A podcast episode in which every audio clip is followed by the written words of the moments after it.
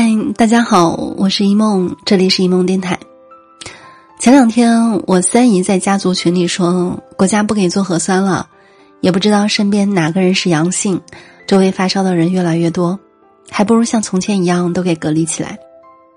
想起也是前两天的新闻，成都政策刚放开的时候，老头老太太们把工作人员撤走的围挡重新围了起来，拒绝解封。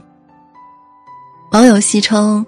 国家就像男朋友，分别经历了这么几个阶段，你凭什么管我？你凭什么不管我？我让你不管我，你就不管我啦？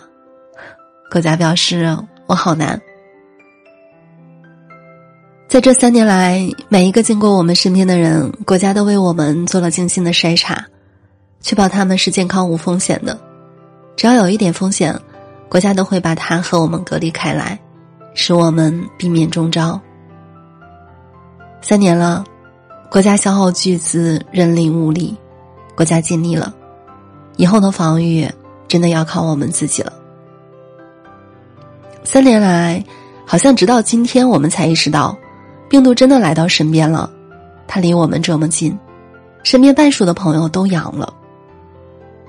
曾经我们一起抢过口罩，抢过蔬菜，现在我们又开始新一轮的抢药，抢抗原测试盒。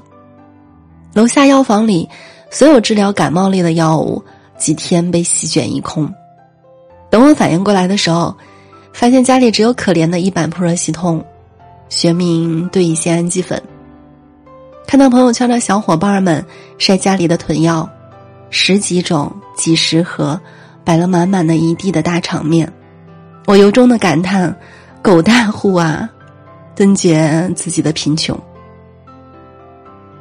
那些阳了的小伙伴，我分别对他们表达了亲切的问候和作为啦啦队后援团的真诚鼓励。毕竟除了加油，我也只能给他们送送好罐头了。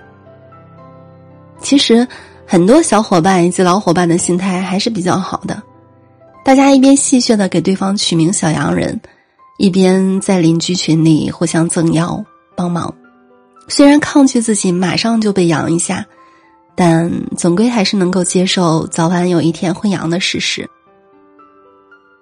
疫情没有那么可怕，高烧是难受了一点，好在三四天的高热之后，病情逐渐平稳，七天以后又是一条好汉。此时此刻，嘴里含着含片的我，在这里送给大家渣男般的叮嘱：多喝水，多睡觉。提高免疫力，养精蓄锐，时刻让身体处于最好的工作状态，这样才能更好的对抗病毒，早日获得这场战役的胜利。最后，祝小羊人们早日康复，祝这波疫情早日退散，还祖国一个山河无恙，朗朗乾坤。